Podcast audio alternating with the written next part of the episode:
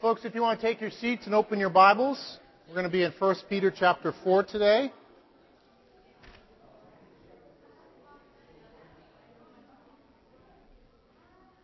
First Peter chapter 4, verses 7 to 11. Next week, uh, Peg and I will be down in New Jersey to perform. I'll be performing uh, Sarah Kachaturian's wedding. Uh, she marries Michael Spurlock, a godly man who's serving as a pastor. Uh, many of you know Sarah, a dear sister who was with us a number of years as she went to seminary. So it'll be a joy to do that. And just to let you know, this week actually, I'm, I'm taking a mini sabbatical week. And just uh, I mentioned that to ask you to pray. Uh, I'll be spending the week in part uh, studying uh, the topic of being a shepherd in Scripture. And uh, really, the word pastor means shepherd. And I believe the Lord's given me some insight, uh, I hope, as I serve as pastor, but I feel like it's something I just want to deepen in and learn about. So I have a number of resources. I'll be journaling and praying. So uh, just would ask that you, as you think about it during the week, pray for me in that time. Uh, so next Sunday, you'll get to hear from our own Jeff Havisto as he brings us the next section in 1 Peter 4. I hope you've been enjoying this series. I, I, for me personally, I feel like the Lord's been teaching me a lot and speaking to me, and I'm very grateful for His Word. Just so wonderful that we have this book that are the very words of the infinite, glorious God. And He is very eager, uh, as Jeff talked about. He's, he's eager in many ways. He's eager to speak to us. He's eager to send His power as the Holy Spirit to be with us, to help us to hear Him and experience Him. So as we come before His Word, it's, it's really not a lecture um, that we're participating in. I'm not giving a lecture, though there is information in what we go through.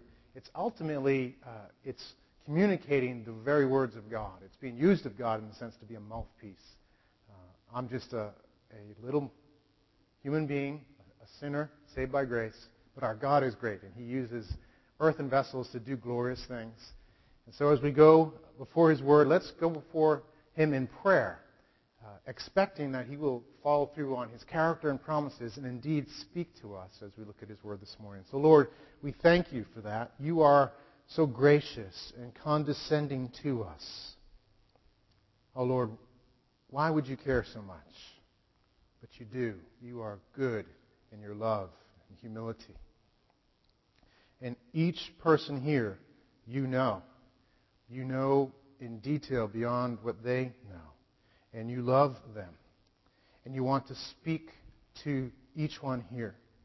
You want us to hear the living God speak to us. So, Lord, we ask you to come in the power of your Spirit now. Lord, that you'd use me. Uh, you would speak through me. And Lord, uh, I would fade in the background as we hear from you this morning. Lord, change our lives. Glorify your name. Teach us of your kingdom, we pray. And we thank you, Lord, for your mercy and grace. We look forward to what you'll do this morning through the preaching of your word. And we pray this in Christ's name. Amen. Amen. 1 Peter chapter 4, we'll be looking at verses 7 through 11. If you have your Bibles, I encourage you to look there. If not, you can look up on the screen. Either way. Peter is starting to wrap up his letter here and giving some exhortations Again, we've learned that he's speaking on the theme of living as elect exiles, how to live in the world, though we are not of the world, though we belong to God in a world that at many times is opposed to God. How then are we to live in light of these things, in light of the gospel? So he says in verse 7 of chapter 4, the end of all things is at hand. Therefore, be self-controlled and sober-minded for the sake of your prayers. Above all, keep loving one another earnestly, since love covers a multitude of sins. Show hospitality to one another without grumbling. As each has received a gift, use it to serve one another as good stewards of God's varied grace. Whoever speaks, as one who speaks oracles of God. Whoever serves as one who serves by the strength that God supplies. In order that in everything God may be glorified through Jesus Christ. To him belong glory and dominion forever and ever. Amen. 1 Peter 4, 7 through 11. Great passage. Oh, in the movie Back to the Future, Part 2. Anyone ever seen that movie? Some of us? I've seen it. The, the bully bad guy, what was his name? Biff. Biff Tannen. In part two, he's 78 years old. It's the year 2015, which is actually fast approaching, which is kind of wild. The year 2015, he's 78, and he gets a hold of this sports almanac that has all the statistics for sports from 1950 to the year 2000.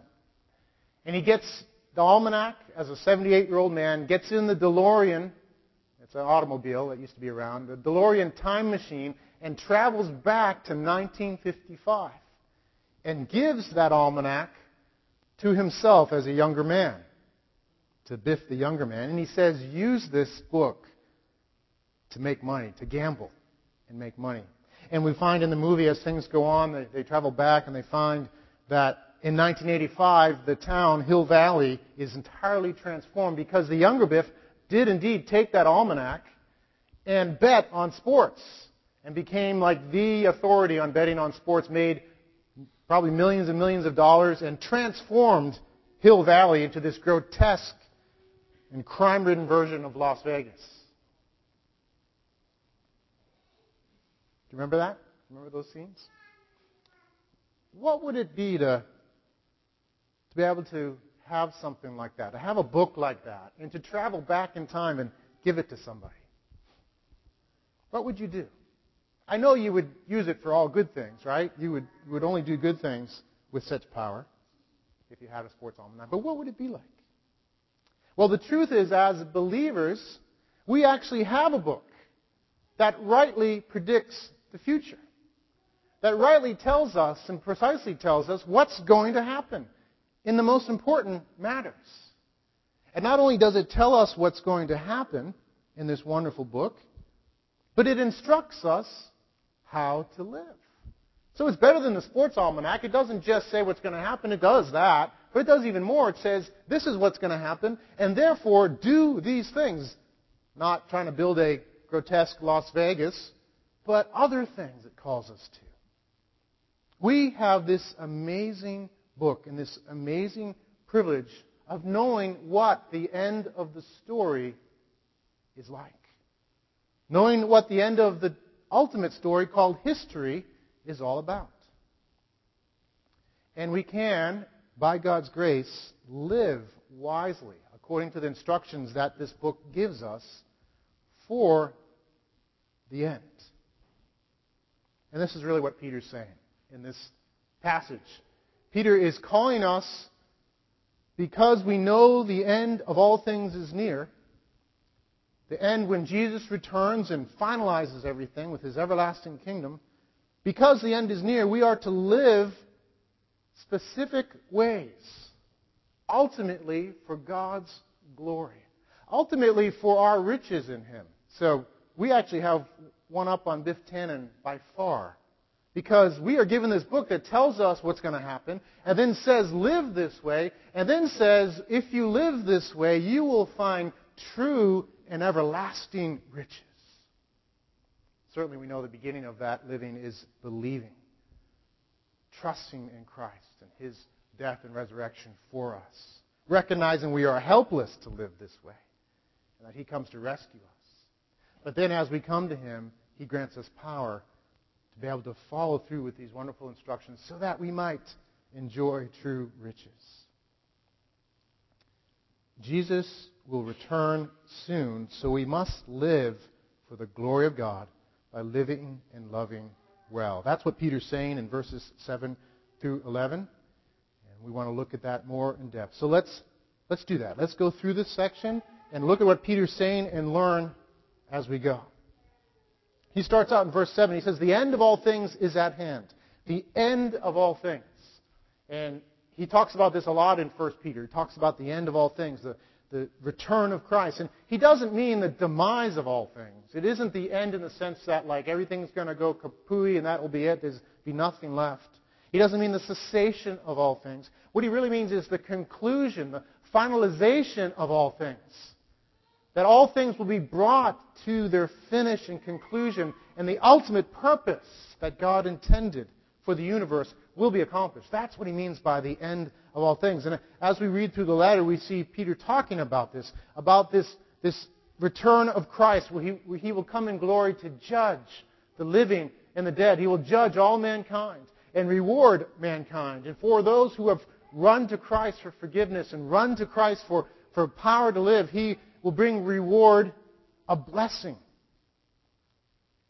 He will bring the fullness of our salvation. So Peter, throughout this whole letter, is emphasizing that the, the end of all things is at hand. The end of all things is near.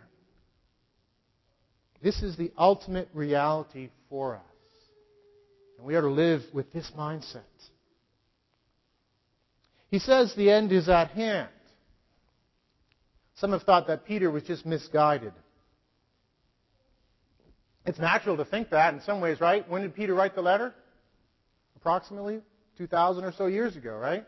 The end is at hand, Peter? Eh, obviously not, because it's been 2,000 years and we haven't seen the end yet. What do you mean? Well, I don't think Peter was a dummy. Peter didn't miss it. Peter had been around Jesus. Jesus had actually given specific instructions, specific truth about what would happen before the end would come. Have you read that part in, in Matthew 24 and other places? He said that Jerusalem will be trampled upon by the Gentiles. He tells them specifically that, that, that, that all this wonderful, this glorious temple, this glorious city will be, will be tossed down, not one stone on top of another. And then the gospel will be preached to all nations. And then the end will come. Peter heard that. Peter knew that. So he wasn't thinking the end is at hand because when he wrote the letter, Jerusalem had not yet been trampled upon and the gospel had not yet gone to all nations. So I don't think he meant at hand in that sense. But something had happened that Peter had witnessed and changed his opinion about the end of all things. There was something that had happened that made Peter able to conclude that the end was at hand. He had seen something happen that initiated the end of all things. He had seen an unbelievable, universe shaking occurrence take place. He had seen Christ die for sin and be raised from the dead. He had seen Christ raised from the dead. Christ as fully man and fully God be raised from the dead. He saw him overcome sin and death as the fulfillment of all of God's promises and the fulfillment of God's promises to to make a new heaven and a new earth and grant eternal life to his people. He had seen the prototype, the ultimate prototype of God's version for humanity, the, the new version for humanity, his recreated humanity. He'd seen the prototype. And he had seen this prototype ascend to heaven and take rulership. And because of that, he knew that if the prototype had already occurred, if the ultimate prototype, Christ, had been raised from the dead and now was reigning, it was only a matter of time before all the other versions followed the prototype. And the end came. That is why I believe Peter could say the end is at hand, because he had seen the beginning of the end in Christ's resurrection. So he rightly concluded, and we are too as well, to say that the end is at hand. We live in the end times now. The end times are, are not merely future, they're now. They start from Christ's resurrection and they finish at Christ's return. We live in the end times. So Peter is speaking to us. The end is at hand. We live in the end times. It's so helpful to know the end when you're in the middle to know that the ultimate conclusion, the end, the fullness of the end is at hand. The ultimate conclusion is coming. It is so helpful. And I think in life we, we, we appreciate this truth because we, I know I at least operate this way. When I read a book, I don't like reading a book where I don't have a sense for what the ending is. But I love books where you know the ending is going to turn out a certain way, particularly if you know it's going to be a happily ever after type book.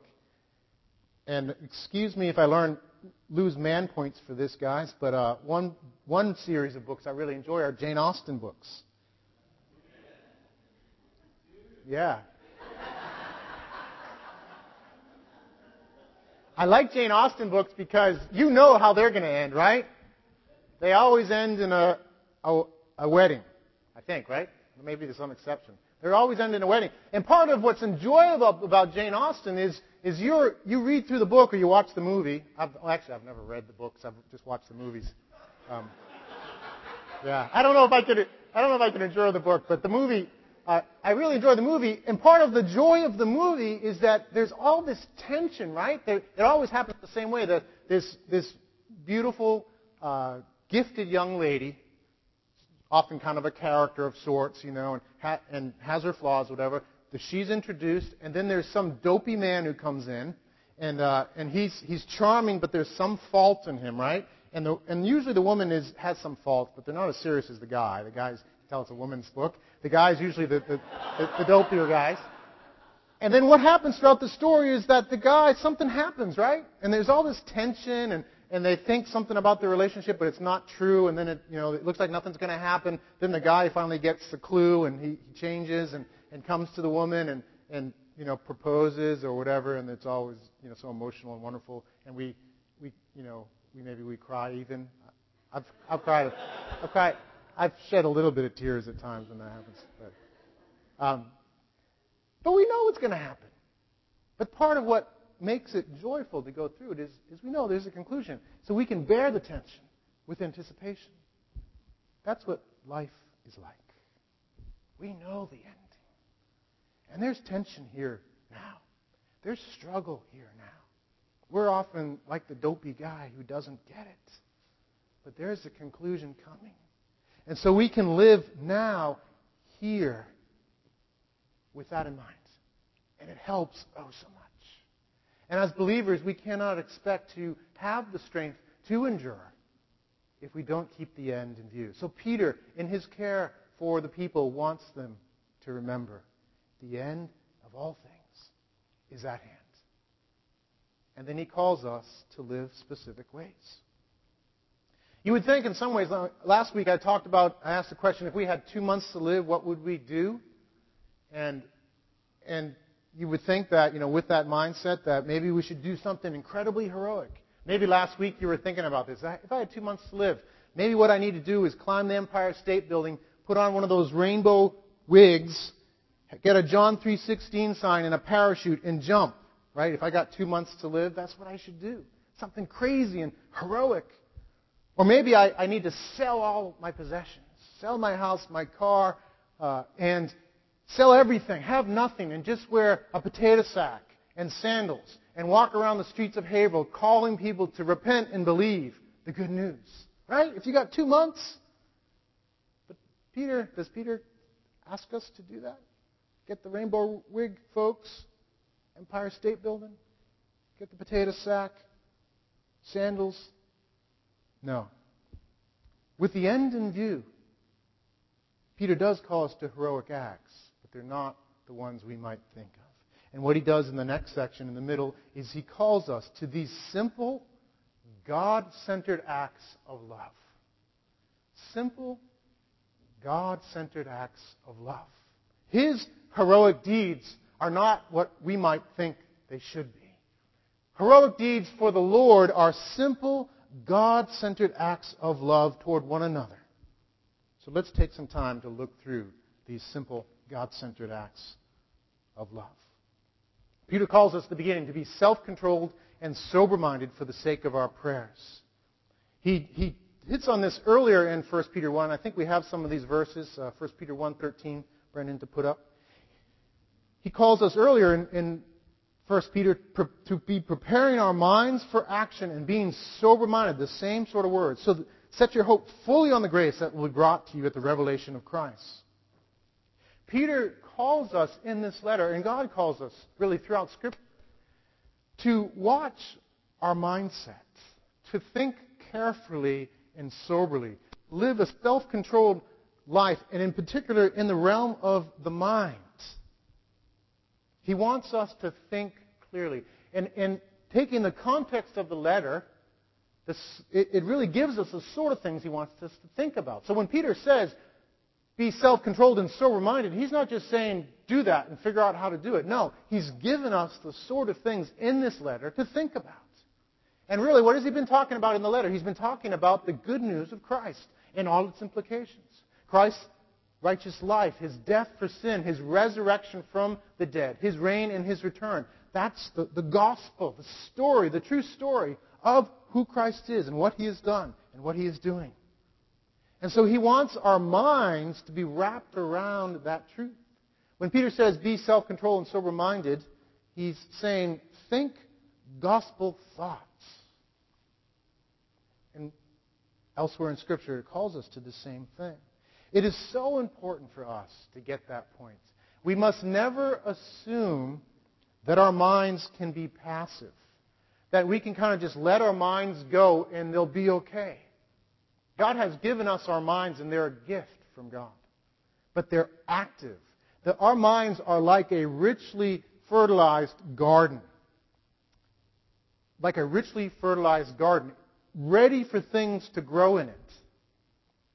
And if we are not careful with what we plant in the garden, we will find stuff growing in the garden that's not helpful. There's no neutral ground. There's this rich, fertile garden that is our mind, and stuff will grow there. And we must never think that we can be passive and just kind of let stuff grow. Oh, whatever. No, Peter's saying be self controlled and sober minded. Watch what you plant in the garden. Watch what you cultivate in the garden. Get good gospel truth to fill your mind and to grow in that garden and produce good fruit. What we think has oh so much to do with who we are and how we live. So Peter starts off this section saying, think wisely. Think gospel centered truth. Let the truth of the gospel inform everything we think about. Let it flavor and change everything. Let it cultivate our minds. We are to sow good crops in our minds. And, and if you have weeds in your mind, I do too. There are things in my mind that I, that I don't want there. Sometimes there's things in my mind I do want there, and they're not good. And God's program is not, not as much to pull up the weeds, though we already do this as we're able, but to sow the seed. And the, the wonderful thing about the gospel, it's a little different than how a real garden works, is the gospel seed starts to displace the weeds as it grows. It starts to push out the weeds, and there's no room for the weeds to grow. The gospel truth and all the, all the things that come with that start to fill our minds and fill that garden. And that's what God wants for us. That's how we are to live in light of the truth that the end of all things is at hand. And Peter goes on, he says, For the sake of your prayers, be self controlled and sober minded. He wants us to be able to pray well. He wants us to have the right mindset. He wants us to have godly, gospel centered thoughts so that we can pray effectively. Because if you live in the end times, which we do, we need the power of prayer. We need to pray. Jesus had, had spoken so much on prayer. He, he told his disciples to watch and pray lest they fall into temptation. He spoke about prayerfully enduring trials, being ready for the bridegroom's return. We need prayer. Prayer is our most, probably one of our most powerful weapons to, to succeed living in these end times. And He wants us to pray regularly and effectively. If you're a, a fan of military history, uh, you know the importance of artillery and air support. That if you want to win a battle, you can send your guys in, you can send your infantry in, and and have them fight out the battle, but their likelihood of success is dramatically decreased if there's no artillery cover, if there's no artillery ahead of the, of the troops, if there's no air support. Well, prayer is our artillery. It's our air support in the battle in these end times. And if we're not calling in air support and then going into battle, we're going to find it tough. But God gives us this wonderful gift, this wonderful part of our weapon of warfare in 6, that is prayer. And he wants us to use it because it's powerful. And it softens the ground and it changes lives. And it makes things happen. It brings the kingdom as we ask for his kingdom to come. So Peter calls us to a thoughtful, gospel centered mindset for the sake of prayer. He goes on here calling us to other things. He says, above all, keep loving one another earnestly, since love covers a multitude of sins. These things flow from one to another. The right mindset, a prayerful life, flows into a life of love for one another, a life of love and forgiveness. Peter says, above all, he calls us to the priority of loving one another. Love really is the greatest Christian characteristic. If you want to know if somebody's mature in Christ, how you measure that is not by what they know, though knowing truth is very important. Peter just talked about the mind. But that's not how you determine if someone's mature. You don't determine if they're mature by the position they hold. The real indicator of someone's Christ likeness, their maturity, their grasp of the gospel, is their love for one another. That link is so strong in Scripture. It's the true measure of our maturity, the indicator of our vitality. The most important part of our spirituality is our love. It's at the core of our call. 1 Corinthians 13 calls us to this above all things, like Peter does. He says at the end in 1 Corinthians 13, 13, So now faith, hope, and love abide these three, but the greatest of these is love. We are to love one another above all. And he's talked about in this letter earlier on, we heard about this, how the root of this love comes from God. It is a supernatural act. There's a, there's a grace of God that we have as human beings in loving one another and loving our children. That's a, that's a gift. But to, to continue in love, and love of the sort that God calls us to, is supernatural. He calls us to love those that are unlovely. He calls us to love those that are not like us, to, to love those that we wouldn't naturally love. And we are to love those earnestly. And we are a church that is full of diverse folks. And who I believe love each other, and without Christ, we wouldn't necessarily be hanging together. But because of the love of Christ that's here, there's love for one another. It's a gift that comes from Him. It comes from a, a new life. It comes from the seed of the gospel coming and being planted in our souls, producing new life. So the core of our ability to love one another is a supernatural act of God in us.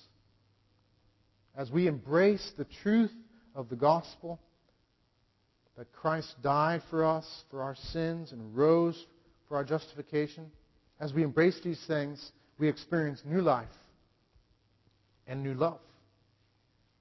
And it's interesting, so Peter calls us to this above all, love one another earnestly. But he doesn't stop there.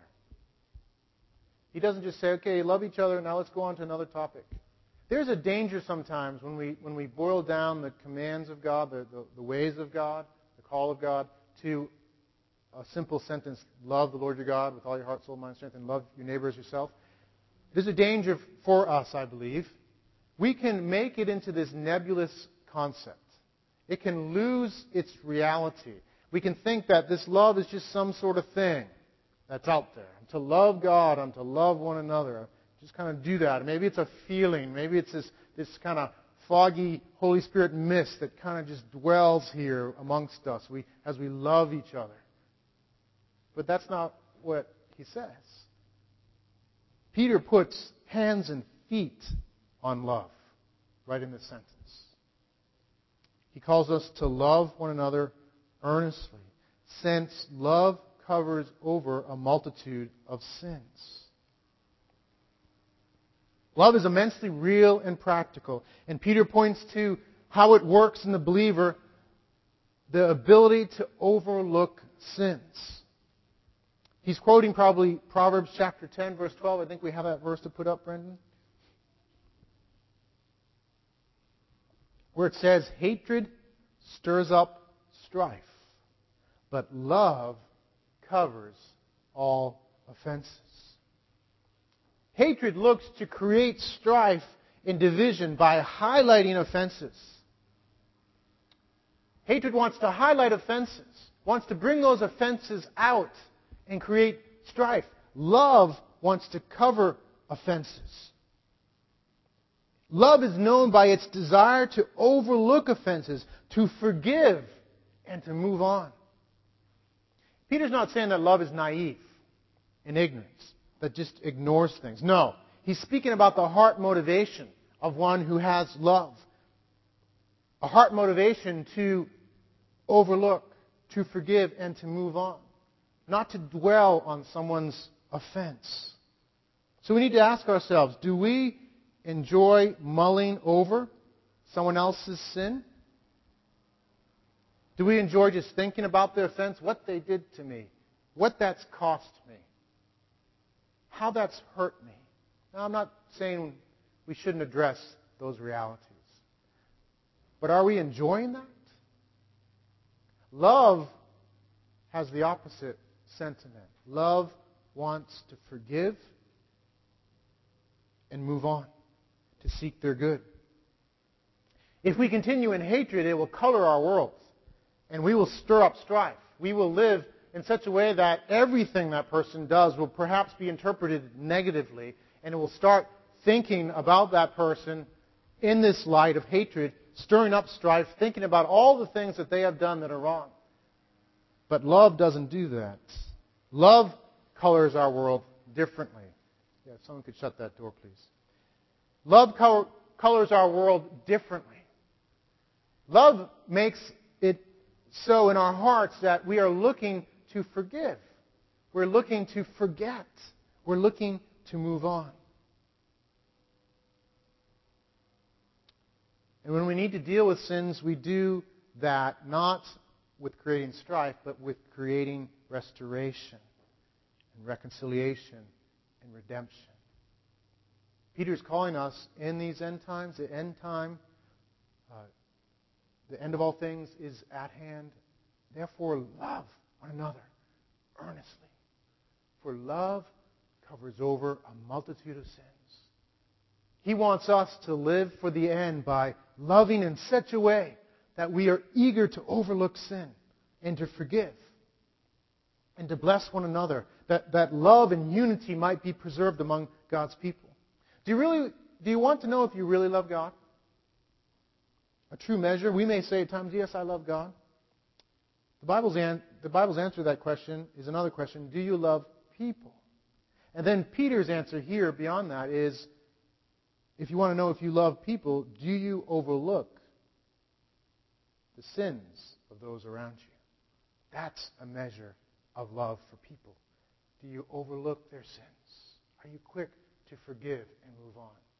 When you have to address the sin, because wisdom calls you to that, do you do so with a desire to move towards reconciliation and restoration and move on? So we need to ask ourselves do I do that? Do I overlook my spouse's sins? Do I overlook my sister or brother's sins? Do I overlook my church's sins? Do I overlook my bosses, my coworkers, my neighbor's sins? That's what we're called to in these end times because of the love of God that is in our hearts. Peter continues, giving us more specifics. He calls us to show hospitality to one another without grumbling. Again, an expression of love. A heroic deed that he calls us to in these end times is to be hospitable. He wants us to be hospitable. He wants us to open up our lives and share our lives with others invite others into our lives, and to use the resources that we have, such as home and family. What a blessing family is and home is. You don't have to have children. You don't even have to be married to, ha- to be hospitable.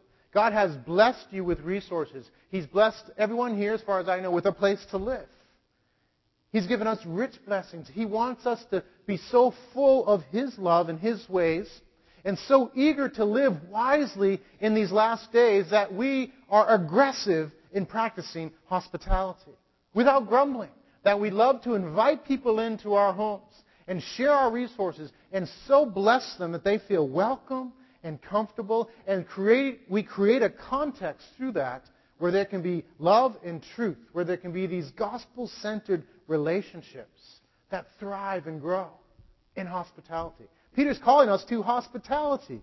Isn't that interesting? Again, you think some heroic deed we're supposed to do. Given the end, the end of all things is at hand, go do some heroic deed. Here's God's heroic deed. Invite some people over your house. Welcome them in. Give them some warm coffee, a piece of pie, a listening ear. Create a context where there can be wonderful fellowship. If they don't know the Lord, create a context where they can see the love of God. That is a heroic deed. That is how to live for the end times. Be hospitable. Be eager. Be active in that. It is a heroic deed in God's eyes. And I, as I prepared this, just was thinking about this church and how you guys excel at this. You guys excel at hospitality. Um, I know there's more for us to grow in this for sure, but, but you guys do really sell. And I want to excel this. I want to celebrate that. I see it in many contexts. I see it on Sundays.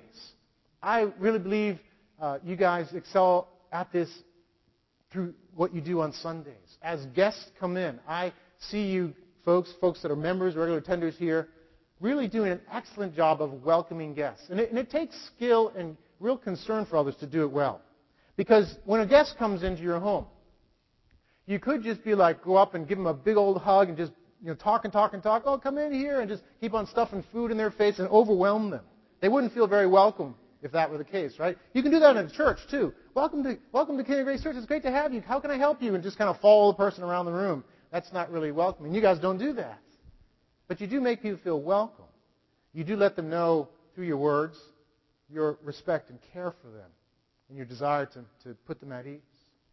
You guys do a great job of that. This tension of not overwhelming, but welcoming, but also providing room for someone to come here. It's important for us in making people feel welcome here to provide room for folks just to check us out. Because it can be intimidating coming to a large group of people that you don't know.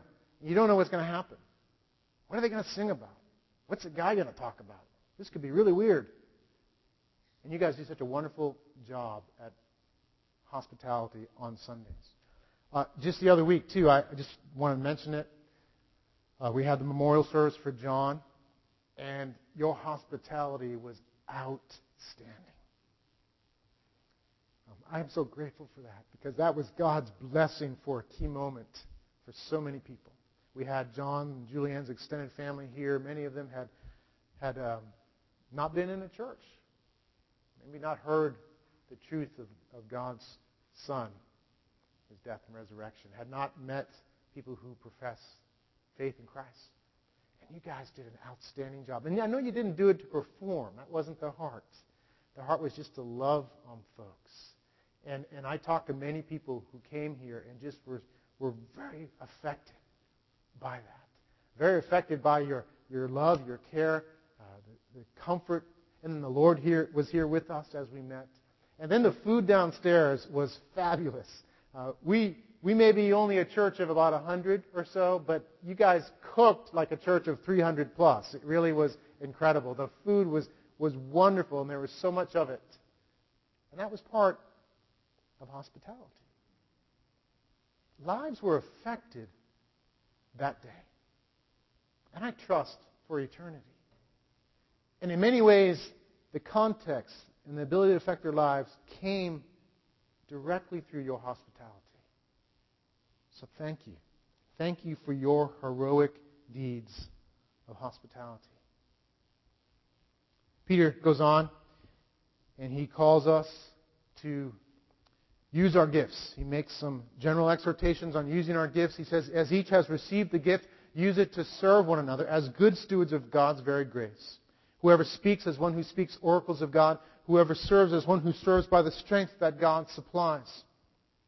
He teaches us that each one has received a gift. Each one. Every believer in Christ has gifts. Each one has received a gift. You, we have been given this gift to serve one another, to bless one another, to build up one another, to see God glorified through the use of these gifts. Each one has received a gift. And we are called to be good stewards. A steward is someone who's responsible for someone else's stuff. Someone who's been given a responsibility. They've been given a privilege. They've been endowed somehow. And their job is to, to steward, to take care of that gift, to, to make that gift flourish and, and provide a return on that gift. God has called us to steward our gifts. It makes me think of a, a story I heard about a couple some years ago. I can't remember who it was. A seminary couple. They're at Gordon Conwell. And they were given a free rent on this fabulous estate on the North Shore. They could live on this estate, and actually they, they were given the carriage house, which was like a house, on this beautiful estate. Got to enjoy all the privileges of the estate. And all they had to do, if I remember right, the guy's job was to check the windows in the greenhouse each day just to make sure they were open the right amount as the seasons changed. That's all he had to do. And he got this beautiful house and, and this beautiful mansion complex to, to live on. I think that's a picture of our gifts. God invites us in to live on this state. He lives in the mansion. He calls us to fellowship with Him. And He gives us a gift, and it's really pretty simple to use our gifts in some ways. We get to live on this incredible estate all by grace. Then He says, Here, here's something. I just want you to take care of this thing. I just want you to invite people over your house. I just want you to be one who calls and prays for people that are hurting. I just want you to be one who teaches my word. I want you to serve in this way as I give you this gift. That's what God does in our lives. It's wonderful to live with Him. And He gives us this stewardship He calls us to. It isn't hard, it's a blessing. If the band could come up as we close. Peter finishes up this section with what's called a doxology. And that just means uh, a word of praise. It's a Latin word from a Greek word meaning a word of praise. He says at the end, in the, in, he speaks of all these things. He speaks of the end being at hand, the end of all things being at hand. Therefore, live these ways. And then he says, in order that in everything, in verse 11, in order that in everything God may be glorified through Jesus Christ. To him belong glory and dominion forever and ever. He finishes this section with this really this grand crescendo of praise to God. But it follows on the heels of instructions about really mundane day to day things. That's how God thinks. That's what God is interested in. When God thinks of displaying His glory in Christ, he thinks of day to day mundane things, that we may call them that, like what's described here. He thinks of a people who love one another, who are, are filling their minds with truth, who are forgiving one another, who are being hospitable to one another, who are using their gifts in these ways. Those are the heroic deeds of God. And God's infinite glory greater than anything we can imagine, beyond comprehension, is communicated through these simple acts of love. Think about that. We think about God being so glorious and so infinitely glorious. And he says, Yes, I am. I want you to enjoy my glory, and I want you to participate in my glory by doing the dishes, by inviting friends over, by forgiving those who wrong you. And it is in these things my infinite glory is displayed. And the result is to him belong glory and dominion forever and ever. These things in order that in everything God might be glorified. He is worthy. He invites us in these end times to live for His glory through these simple acts of God centered love. Let's pray.